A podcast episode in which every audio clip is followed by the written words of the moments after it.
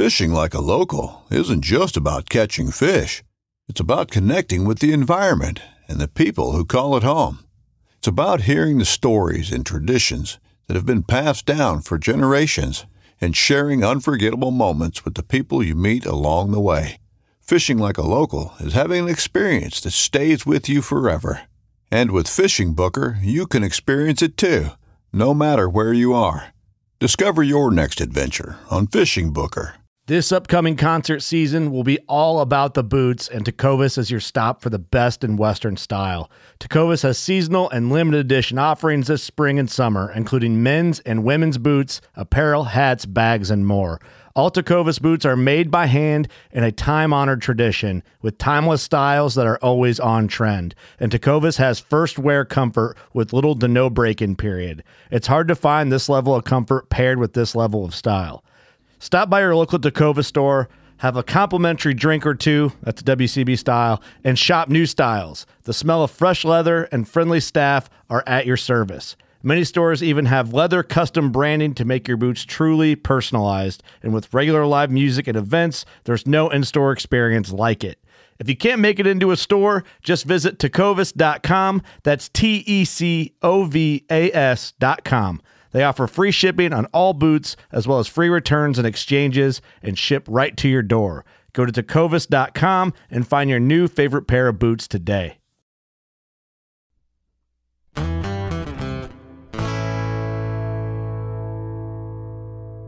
The question, what do I spray, is the opposite of what I'm describing. And I get that a lot. So it's not reaching for chemicals, it's looking at what methods are available, including chemicals, in an ecologically and economically sound manner. So it involves uh, responsible pest management, economics, and concern for any non target effects that might uh, come to pass because of the pest management effort.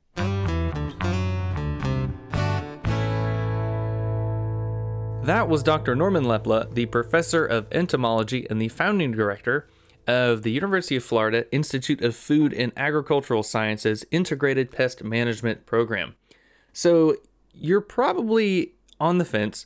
You either think pesticides are great or you think they're super harmful. Well, if you're a consumer, you are worried that farmers are probably spraying your food with dangerous chemicals that you might ingest whenever you eat them. If you're a farmer, you know that pesticides are expensive and they're usually a last resort to help protect your crop. Today on the show, I wanted to learn more about pesticides from a pesticide expert. So that's who we have on the show today. Um, and this is the Farm Traveler Podcast, and I'm your host, Trevor Williams. And today on the show is Dr. Norman Leppla, someone who knows a great deal about pesticides, how farmers use them, all the research and science about them. So we're going to talk today to Dr. Leppla about the research that goes on behind the scenes, about how they develop pesticides, and how farmers have a process that's called IPM or Integrated Pest Management. And it's a whole series of steps that farmers and producers can follow to make sure that pests and really pesticides are really for anything, not just insects, they're also for diseases, um, fungi, um, weeds. So pesticides is really a broad term. So he's going to talk to us today about how IPM or integrated pest management gives them numerous options, not just using chemicals, but things like biological control, mechanical control, and we'll talk about those. And we're also going to learn what are, what should consumers know about pesticides and their usage, how are they regulated, and you know, why don't farmers just use pesticides 24/7? Well, because they're expensive, because um, sometimes in large amounts or large quantities, it can hurt the environment. So, IPM and numerous steps, thanks to the United States Department of Agriculture, the EPA, Environmental Protection Agency, and a bunch of others, help ensure that these pesticides are regulated and they are not abused in any way, shape, or form. So, if you want to learn more about pesticides and how your food is safe, even when pesticides are applied, to ensure you have a safe and healthy food supply, this will be a great episode for you. And in the description, I will link some great stuff for um, Dr. Leppla, his program, and um, the University of Florida's IFAS. Be sure to check it out. This is super cool. It's a deep dive into pesticides and really helping fight, you know, false information out there. Farmers aren't spraying willy nilly chemicals. And I always love whenever people say, oh, well, farmers are spraying chemicals on my plants. Well, you know, everything is a chemical. If it's organic, they can use um, spearmint oil, which that is a chemical. They can spray water, which water is a chemical. So, yeah. All right. So, I really hope you enjoy this episode with Dr. Leppla. This was a really eye opening interview. Learned a lot. Um, hope you do too. Thanks for listening.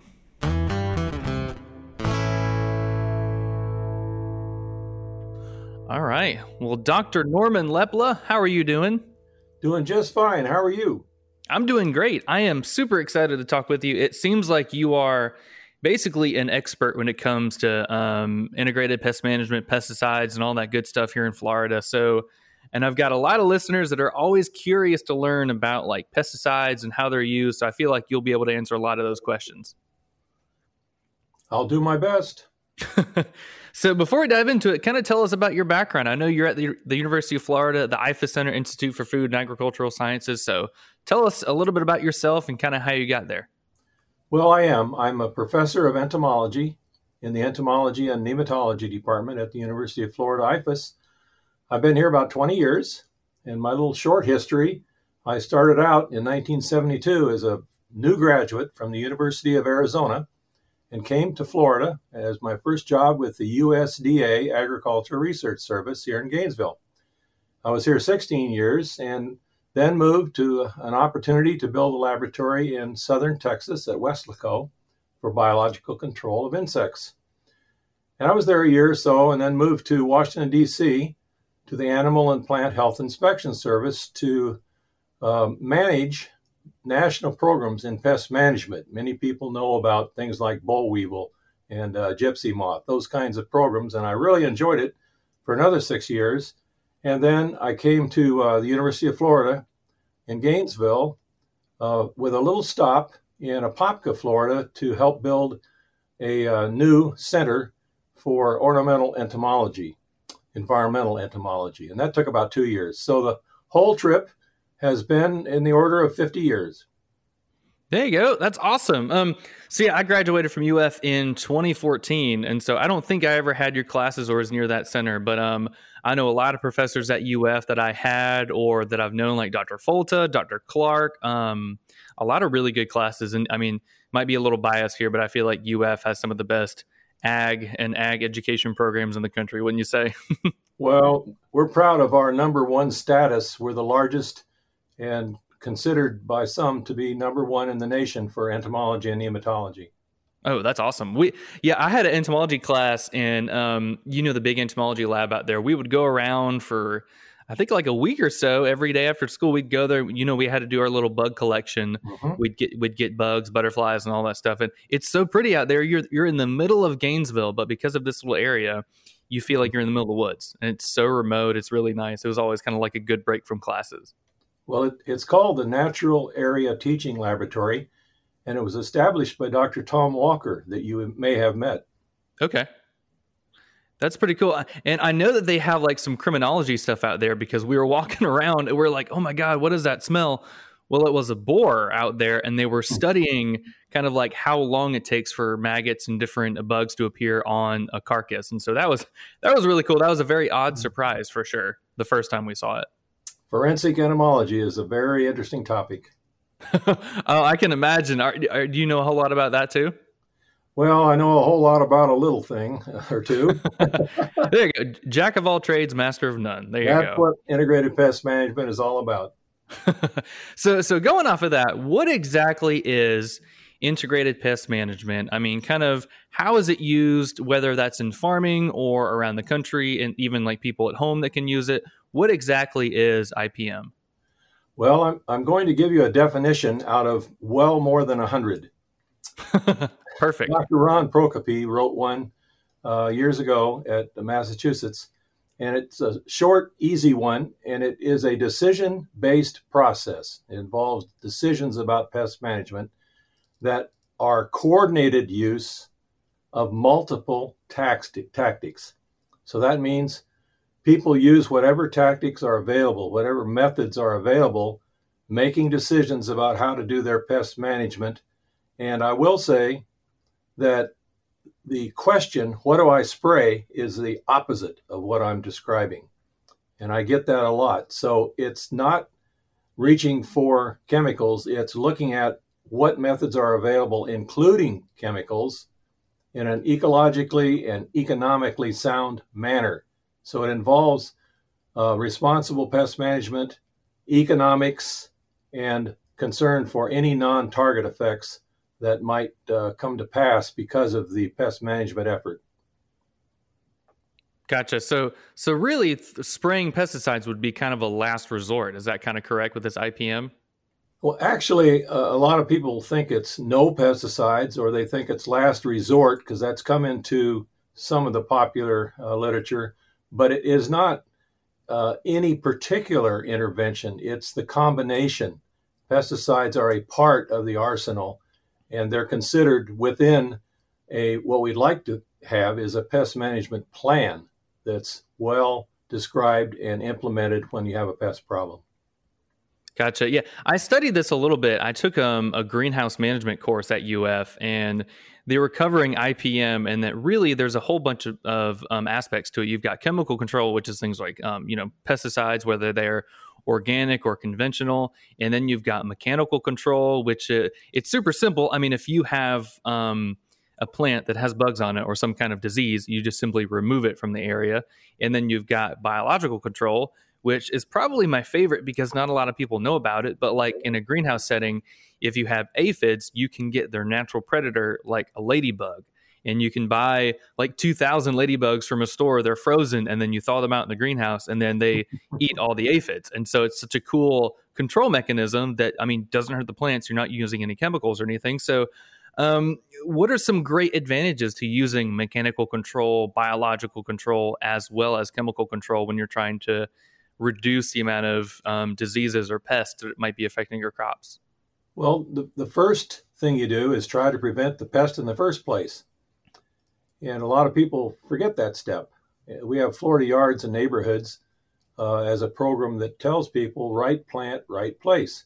So the first thing is if you have a pest problem that just won't go away, you might consider replacing that plant with another plant. but if you're, if you're a grower, that's in the landscape. But if you're a grower uh, and you need to grow a particular crop, maybe you should do crop rotation, or maybe you should get uh, resistant varieties of that crop. There are many things you can do to prevent pests in the first place. Uh, you, you mentioned the um, training that you got in, in how to use biological control. Biological, biological control has to have a context where it works. You, you can't use chemicals that kill your natural enemies when you're applying natural enemies. That sounds like common right, yeah. sense, but people do it. And uh, without getting into a great uh, detail, when you apply the chemicals, there's a certain residual effect. And so you have to know when those chemicals are no longer uh, capable of damaging the natural enemies if you follow per, perhaps with natural enemies. Or if you release simultaneously, you, you might uh, be able to know that the uh, natural enemies are not uh, being harmed by the chemical you're using on the pests. So that's selective pest management. But you mentioned uh, mechanical. Mechanical can work very well um, in the in the landscape, in home gardens, and so forth. A lot of people use just removing the pest or perhaps using a soap solution that is uh, not phytotoxic to wash them off. There are many things that can be used to control pests in different situations. That's a very good point. Yeah, I think this is it's so perfectly designed where you can use pretty much whatever you can. Um, well, I mean, you've got a whole bunch of different different options to prevent diseases and stuff like that. When when I, when I taught high school ag um, for two years in Daytona, we had a greenhouse and we had a little hydroponic system going on and some aphids were growing. Well, I was like, hey, kids, let's go get some ladybugs. And so we got them. They were thawing out. Well, I made the mistake of leaving the top vent open on the hmm. greenhouse. And so we came back. There was supposed to be like a thousand ladybugs. All the students were like, Mr. Williams, where are the ladybugs? I was like, well, there's three here. I hmm. think the rest of them flew out. So, I mean, it works if you pay attention to the environment and make sure, like, especially if you're using biocontrol, that you're your beneficial insects aren't going to fly away. Well, there, there's an organization called the Association of Natural Biocontrol Producers. And most of the producers of natural enemies and distributors belong to that organization. The organization uh, encourages the use of natural enemies that are laboratory reared. And unfortunately, uh, it sounds like your lady beetles were collected in nature. And what they do when they collect them is those insects are hibernating they they are generally in an overwintering state and, and they're aggregated. And so when you warm them up, they come out of this diapause, it's called. And the first thing they want to do is disperse. So you saw what happens when, when they thaw out and uh, fly away. There are other lady beetles that you can buy uh, from the companies that are uh, designed to stay with your crop particularly if they're immature insects because they can't fly. And so people need to have a little bit of um, information about what natural enemies to use, and these companies provide that. That makes much more sense. I feel a whole lot better about that then. Um, I did not know that. That's really cool. So let's say you're like a commercial grower. How exactly would a farmer implement um, this integrated pest management to on their operation to where they can control any insects or any diseases that might pop up? Well, the best case is to have an IPM plan so that you identify the risks, whether they be insects, uh, pathogens, weeds, um, or perhaps even uh, uh, things like vertebrate pests, all, all, of the things that can uh, cause a crop to be at risk should be considered in developing a plan. And that plan is not done under a lot of stress as it would be if you had a crop in the field and you're losing that crop. You do this when you have time uh, to consider all of the variables that you can control. Another part of this is to get people involved who are experts and perhaps uh, fellow growers who have experience and, and design a way to minimize the cost and the complexity and the difficulty in managing pests. So that means uh, it's knowledge based. And that plan that identifies the risks would also have the options for interventions. And those then would be in a cascade or in tiers. The first would be the, the least risky, things that are uh, perhaps less expensive, uh, certainly effective, but maybe not as uh, likely to have side effects that are unacceptable. So you try those, have those in mind, um, and then if that doesn't work, you might have to use something that's a higher risk, as we say, that is, that has more side effects. Regardless of how that is designed, it is a blend of tactics. That's the important part. It isn't just one thing. The grower needs to look at the the combination of things that would help them solve a pest problem. That's a very good point. I feel like most consumers, when they think a farmer might incorporate pests or might um, come into contact with pests, that they're just going to spray chemicals 24 7. And the more I learn from farmers on this podcast, like pesticides are super duper expensive, and so those are usually sometimes um, like a very last resort. Or but with IPM, they can use those along with mechanical control, biological control, and stuff like that. So do you you kind of see that as a common misconception that farmers are really just going straight to pesticide use? Well, you you made a, an excellent point. Uh, certainly, the cost pesticides are more and more expensive to use, to apply, uh, to even store. I mean, there are so many regulations that the uh, growers face that they really don't want to go that route if, if they don't have to. The other uh, problem with overusing pesticides or using them without understanding what they do is pesticide resistance in the pests. This is a prevalent problem uh, of overuse of pesticides. So you get a pest that you can't control with the pesticide, and now you've lost that part of the uh, arsenal, and it's a very important part, and you're left with other things that may be less effective on on their own. So the, the idea of solving a problem just by applying chemicals uh, will backfire. And most most of the growers these days are enlightened; they know that, and we teach it uh, heavily. You need to know what's called the group or class of pesticides and rotate between classes so that you're not using the same active ingredients over and over and creating a resistance problem. So, regardless of cost, you're going to lose that capability if you keep using it over and over. So going off of that, that's something that I hear a lot from people that are kind of opposed to pesticides and they always say that you're going to have some sort of resistance. So what exactly happens there? I mean, I'm assuming if you just spray the same crop with the same pesticide over and over again, that um, those pests will eventually become they like that pesticide won't affect them. So what happens there when um, you have something like, something like that happen? Well, non-entomologists don't have a, an internal concept of how rapidly insects reproduce. You know, it's typical for an insect to produce three, four hundred eggs, a female. So you have a reproductive potential there. And the next thing that happens is you kill off a certain part of the population that is susceptible to the pesticides. And that leaves the remaining ones with their high reproductive rate to create the next generation. And you can do this for several generations, and all of a sudden, the only insects growing in your crop are the ones that are resistant to your pesticide. Hmm.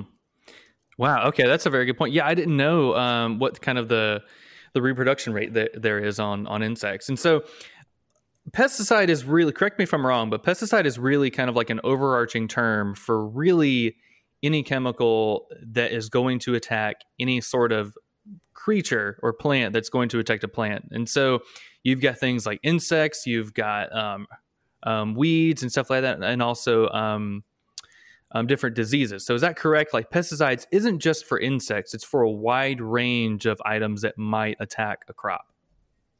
Well, it's important to be specific. An insecticide is for insects. Uh, herbicides are for weeds. Fungicides are for fungi, and so forth. So pesticide covers the whole range of these chemicals. Gotcha. And so, kind of going off of that, how do all these pesticides work? I mean, obviously, you're going to spray it, the insects or the plants or the fungi are going to come in, into contact with it. So, how does it work on the different species that might come in contact with it? Well, there's a program we, we call with the acronym IRAC, the in, Insect Resistance Management um, committee, and they have classified pesticides or insecticides, well, pesticides into classes or groups, and insecticides into 24 or 23 groups. Those groups are classified by what's called mode of action. That's how they kill the insect. So, mode of action might be a nerve poison or a muscle uh, poison or something that keeps tissues from doing what they are supposed to do, or a stomach poison that stops the insect from digesting what it eats. Um, there are pesticides or insecticides that desiccate insects, dry them out, because it's, it sucks the water out of their system. So there are all these different ways that our uh, pest management people and our chemists have come up with to try to kill the insects that are a problem uh, for us. And those those ways, those modes of action, are a, about about 23 in insects and growing. So we keep trying to come up with new ways uh, to manage this problem. I don't, I don't know if uh, most people are aware that insects continually, year after year, destroy at least 20 to 25 percent of our production uh, globally. That's a massive amount of food that we need to recover for our growing population. I did not know that. 25%. I mean, I believe it because I think they destroy my garden about 75%. So 25% seems about right. Yeah. so uh, we have been covering organic and conventional agriculture in this season a little bit. And one thing that I realized is that normal consumers really think that organic doesn't involve any pesticides. And I mean, people in the industry know that that's not true. And so, what are kind of the main differences between organic and conventional pesticides? Like the 3,000 foot view, conventional, they can be synthetic, synthetically made, and organic, they are naturally occurring in nature, like a spearmint oil or copper sulfate or something like that. So, what are really the main differences between organic and conventional pesticides? Well, the conventional pesticides are labeled by the Environmental Protection Agency and by the state uh, regulatory authorities. So pesticides are legally defined and they have labels uh, for use. So that means that anything, it doesn't matter what it is, that a company wants to sell as a pesticide, it, it has to be labeled and it has to be used according to how it is approved. Um, that's a very, very broad range. There have been times in the history of the U.S. that we've had products in the numbers of thousands. Uh, now, a lot of those, most of those aren't available, but they are uh, registered by the company that produces them, and they come and they go. That's that's a, a, a huge volume of possibilities in non-organic.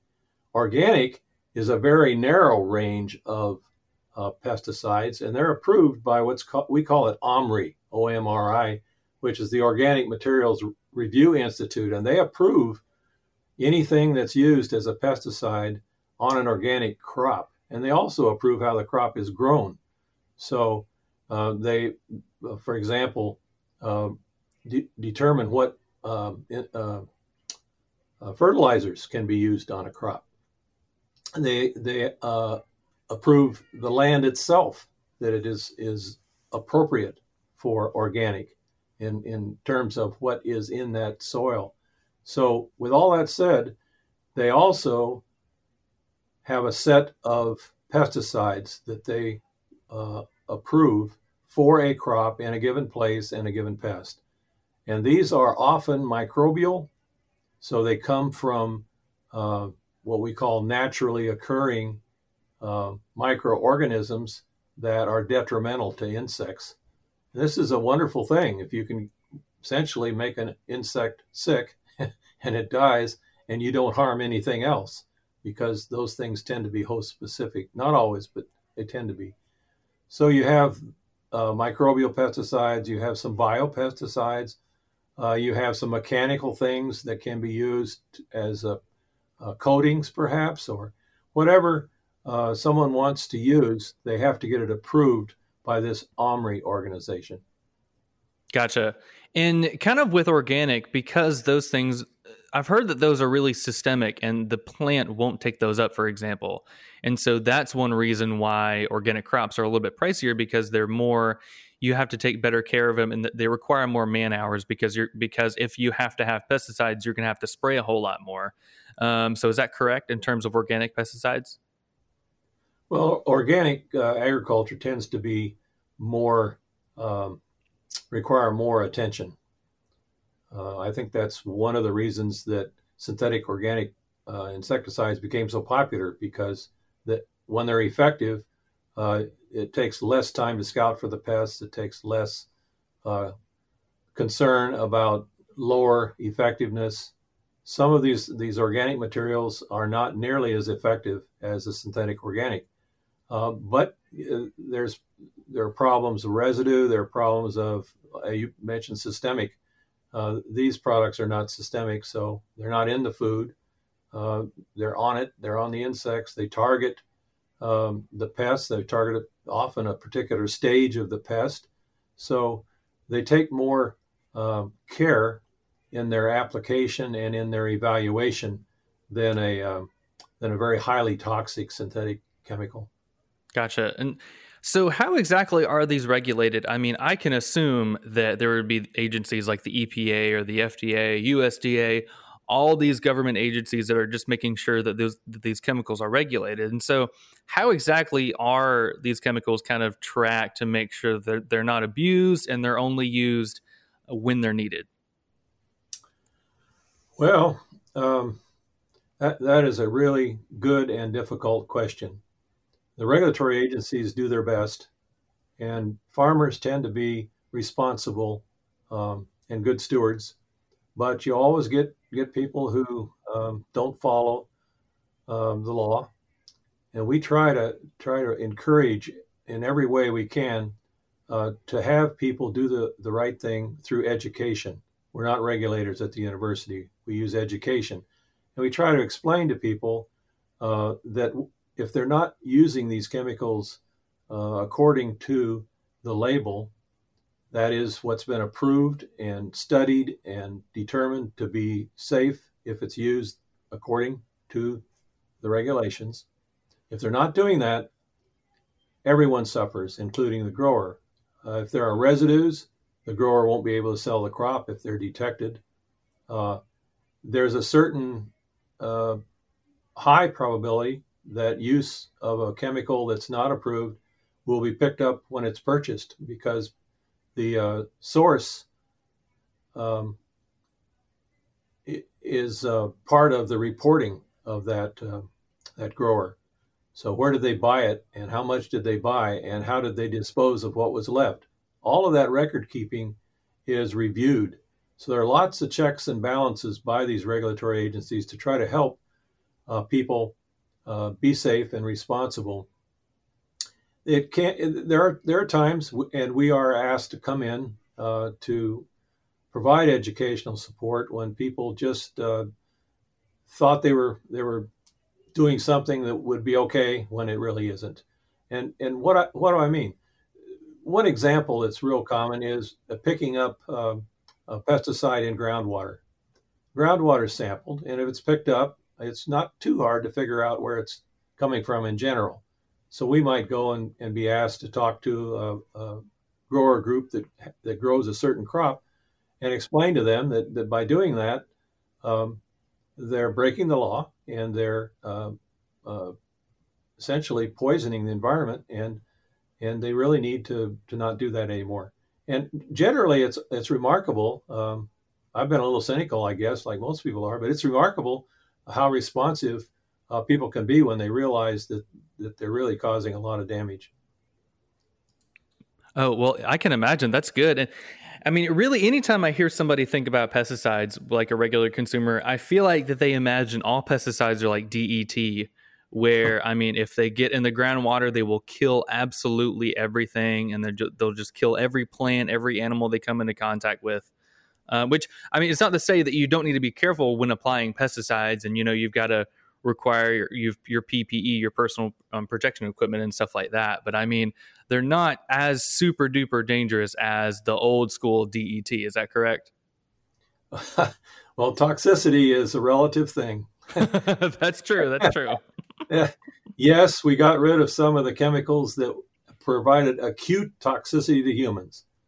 Uh, those were called organophosphates, and uh, and there are just horror stories. Uh, you know, 50 years ago, I got into what I do because I grew up in the Central Valley of Arizona and saw so much damage, and in fact, people dying and uh, getting allergic reactions. And uh, uh, it was a horrible thing seeing dead birds and dead animals in the fields. And it, it, the acute toxicity had had had to be eliminated, and it was. Um, but we didn't know uh, as a, as a uh, population of people, we didn't know what those things would do. And when we found out intervention uh, was applied, you know, that's how we got EPA. The USDA was doing their best, and then uh, then the government and our regulator or our uh, Congress decided they needed an agency specifically to address this problem, and that's how EPA came into being in about 1972. Uh, now we have a lot of regulations. We have all kinds of reviews. Uh, one of my jobs is to serve as a person who gathers information from growers. Why do you need this chemical anymore? Should we remove it?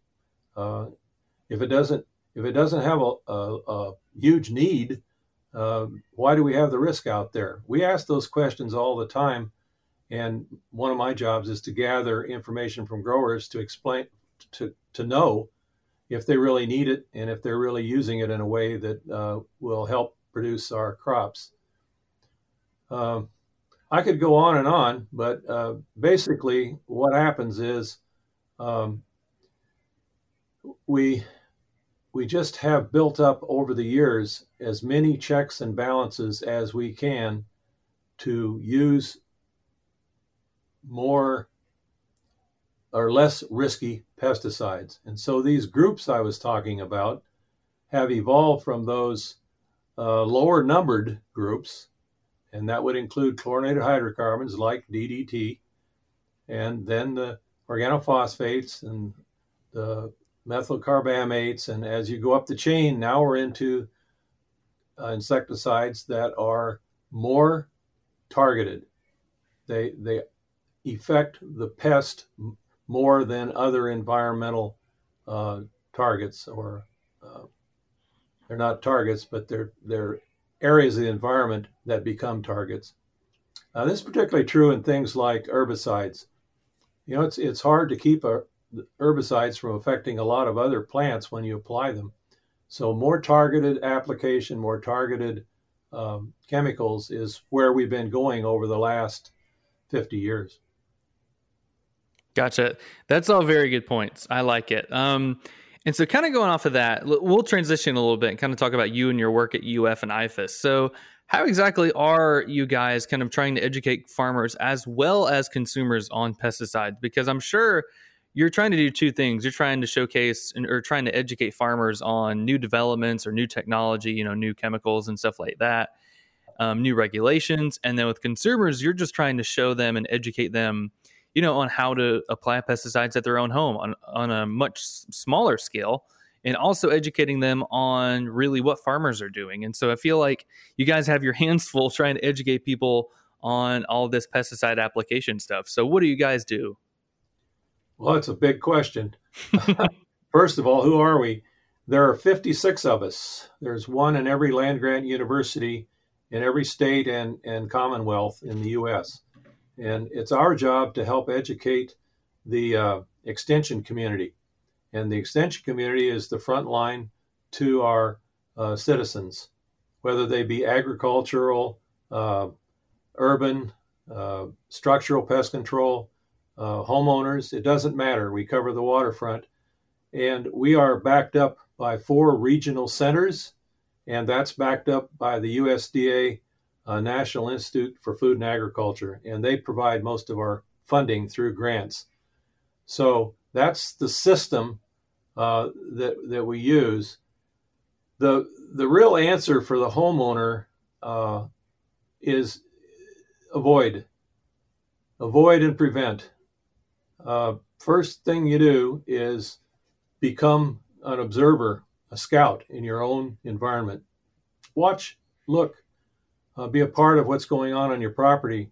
If you see something and you need some assistance, that's why we have the extension community and we back them up with our university, what, what are called extension specialists, is what I am. So the, the system is there to back up people. Doesn't matter whether they're companies or whether they're individual homeowners or even visitors to our state who are trying to avoid mosquitoes. Whatever it is, we've got the resources and the talent uh, to take care of whoever has a question and whatever the problems might be. Um, it's a little bit of a challenge to connect to people because we're always trying to tell them we're here, uh, but a lot of people don't know that uh, that they can access us, that we're paid by taxes, and we're happy to help. So there's that part, but the main part is the reaction. Most insects aren't damaging. Um, I think of some great big brawny neighbors of mine who are afraid of mosquito, are afraid of spiders. You know, there's not much you can do with a guy um, that looks like a, a fullback and he's he, he's a, runs from a spider. But anyway, that sort of thing we, we deal with as well. We try to tell people, you know, spiders are your friend.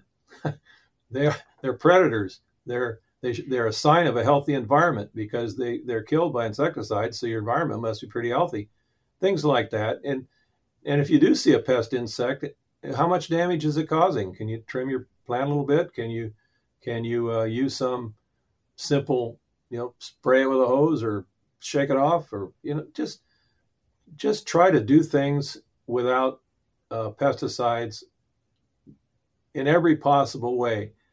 Uh, I use my home for an example. We've never had a pesticide inside our home ever. You don't have to. You can exclude pests. You can use screens. You can use uh, replace your your door thresholds. Uh, you can vacuum up pests. I get calls from people who have pests uh, gotten in the house and oh they're making a mess. So vacuum them up, and they say, oh, never thought of that. Uh, you can use a fan. People sit on the the lanai the patio and they say, "Oh my goodness, I'm being eaten alive." I said, "Well, you thought about putting a fan on? These little old insects can't fly upwind." Just common sense, but don't turn to pesticides as the answer. Turn to what is the problem and what's a creative solution and what options do I have.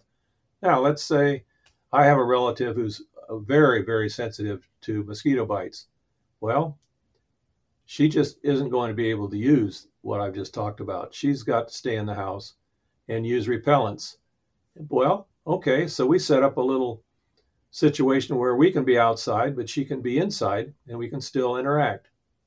Um, you know, on and on. I have just told people so many times heat. You can use heat. You can use um, insect traps. Uh, we, we get uh, flies in our house so at night we, we plug in the insect insect trap. Some people get uh, stored product pests in their uh, pantries. Put a put a trap in there with a black light. Um, tell you what, there are a lot of ways you can you can get rid of insects without using pesticides. Yeah, as we've been trying to go like kind of less pesticides in our lawn, um, we had a bad ant problem, and of course we've got a dog, and we only want to do you know what's safe for the dog. We don't want our do- our golden doodle getting any chemicals. Well, I learned that you can get boiling water, and that will kill off um, ants. I mean, it'll also kill off a little bit of the grass, but I mean it's such a quick way to get rid of ants, and it's worked out pretty great. We've got like a, a little electric kettle, and we'll use that every now and then, anytime we have like a big ant bed pop up. So that those are all very good points. I mean, it's a last resort, especially for a consumer to use at home, and you can use things like you know vacuuming up, like you're saying, or using heat and stuff like that. There's so many tools that they really wouldn't know about unless you guys are educating them. Well, we do the same thing with ants, and it's kind of interesting. I use soapy water, and it uh, okay. Uh, they really don't like lemon joy, but they don't like they don't like other dish detergents either. So I use about two tablespoons in a gallon, and I pour it on them, and it just makes them really mad. And and uh, so if I do that, you know, a couple times a week, they just leave. they just don't want any part of that anymore. So, and I do that with other pests too. You you can harass pests. They uh, um, moles. I I go around stomp on their little little holes and uh, and I just keep making them un, unwelcome. And pretty soon, the the you know you don't get rid of all of them, but you you can get rid of a lot of them because they just say it's easier to be somewhere else. Um, oh, oh yeah, I can imagine. My one of my earliest memories growing up was my dad. We would have a mole cricket problem every now and then, and he would go outside and put down some Dawn dish detergent and then spray it down with water, and it would get yeah. soapy. And within like two or three minutes, you'd have all these mole crickets come up, and we'd be like, "Oh, here they are," and we just we twist our heads off. And it was the weirdest thing. My dog, a big um, bulldog would just eat them, and we're like, all right, here's a treat. It was weird, but it worked. We never really had a problem after that. Yeah, that that's a good example, and and that does work very well uh, with other pests. The main thing you have to be concerned about with some of these ideas is just test them to make sure you're you don't have side effects like phytotoxicity. You mentioned the grass dying. Um, so you can create some problems if, if you aren't careful. But I had a good one to share with you a woman called and she had purchased this really expensive side by side refrigerator freezer, and she had uh, mites, and she kept having problems, and and she'd get rid of them, and they come back, and blah blah blah, and so uh, she was going to give this thing away, and I said, "Have you considered just having somebody put it? It was July or August.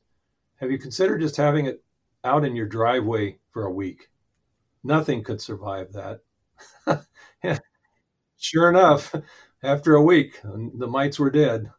And uh, you just don't think about, people don't think about these uh, simple uh, things. Insects are um, organisms that have to have something to eat, they have to have water, and they have to have shelter. And if you take any of those three away, they can't live. One of the things that we do in our house, of course, I don't have little kids and animals running around, but um, we literally uh, make them so thirsty they die. And silverfish is a good example. We we have such a dry house. We find once in a while uh, dead insects. We actually find little frogs too, unfortunately. But things that get into the house uh, die because they just don't have any water. That's so cool. Um, so this is random. Do lizards count as pests at a house? Would you Would you imagine? Uh, well, anything can be a pest if it's in the wrong place, according to to the person who's perceiving the organism. You know, they're generally considered predators and and uh, useful, um, but these things are complicated. The, there are different species, and they have different habitats, and they compete. And so sometimes we have invasive uh, reptiles and amphibians that we think are um, uh, a normal part of our environment, and they turn out to be an invasive that has actually displaced and eliminated uh, the ones that we were appreciating. So, uh, uh, this Cuban tree frog is one here in Florida. And I can tell you right now, if one gets into your pool cage and you're trying to sleep at night, uh, he's he's going in the freezer the next morning. they, uh, they are very loud and very aggressive. So, yeah, lizards are generally considered to be uh, benign or or useful, uh, but it just depends on um, where the pest is. I'll, I'll, give you an example. Earthworms, uh, you know, earthworms are great. You know, you go fishing; they're good for the soil. They churn things up. Well, there are lots of species of earthworms. Well, I can tell you, every once in a while, with a heavy rain in Florida, uh, we get a swimming pool full of earthworms, and they're not benign. Um, they're a mess and we have to clean them out. So now they become a pest. So it's a matter of of what the context is. That that's very true. That's a good point. Uh, I, I, guess it, like you're saying, anything can be a pest if it's not needed there, or sometimes if if it looks like a pest but it doesn't act like a pest and it's kind of beneficial, then it might not be one. That's awesome. Well, Dr. Leppla, this has been so cool. Kind of doing a deep dive um, into pesticides and kind of learning more from you about what you guys are doing at IFAS to kind of learn more and to educate farmers as well as consumers. If people have questions on pesticides and their usage, where should they go? Where would you direct them to go kind of go look for more information? Well, first of all, uh, using pesticides is no longer something for amateurs. Uh, there are too many ways that they can be misused and cost money and not effective and all kinds of different problems. So get some get some professional advice.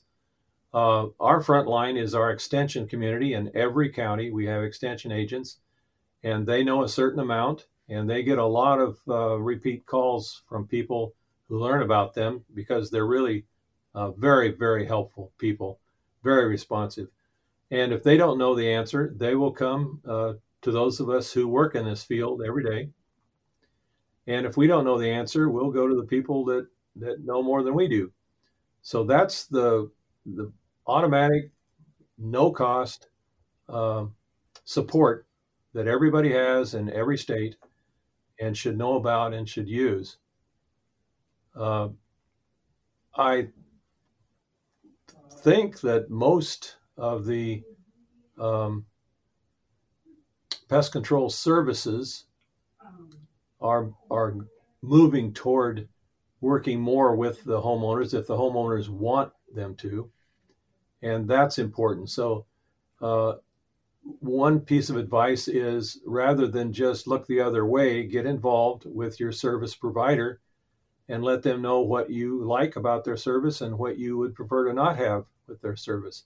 And they have lots of options, and they can uh, they can use those uh, in their marketing uh, to satisfy the customer.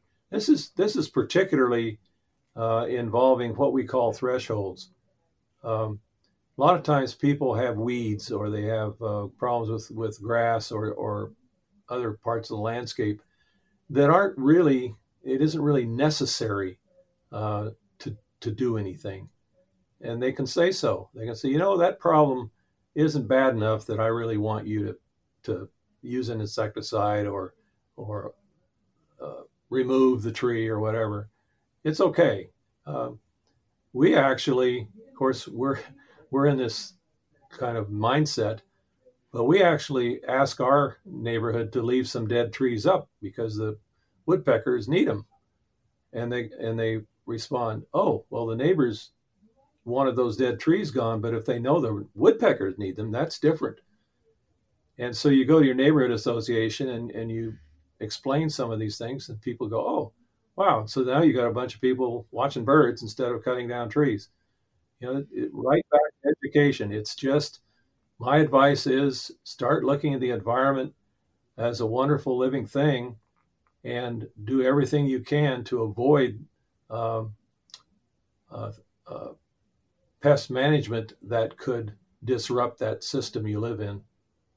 I like that education, education, education, and and I, yeah, I think a lot of people aren't. They don't realize that there are so many more tools than just directly spraying chemicals. I mean, like we were talking about earlier, you've got mechanical control, biological control, so much stuff available, and I think you guys are doing a great job educating farmers as well as consumers on what to do. Um, this has been super cool. I know I'll probably go back and listen to this a couple of times whenever I start over my garden or I just have any more questions on this. Um, Dr. Leppla, I really appreciate it, man. This was awesome. Um, keep up the good work, and you guys have done a great job so far at IFAS, um, and we'll be in touch. Well, thank you for the opportunity to share these things. Um, a lot of people can benefit by thinking about ways to manage pests without any risk to themselves or the environment. I like that. Yeah. Yeah, it's a win win. That's awesome. All right. Well, cool. Well, thank you. Thank you.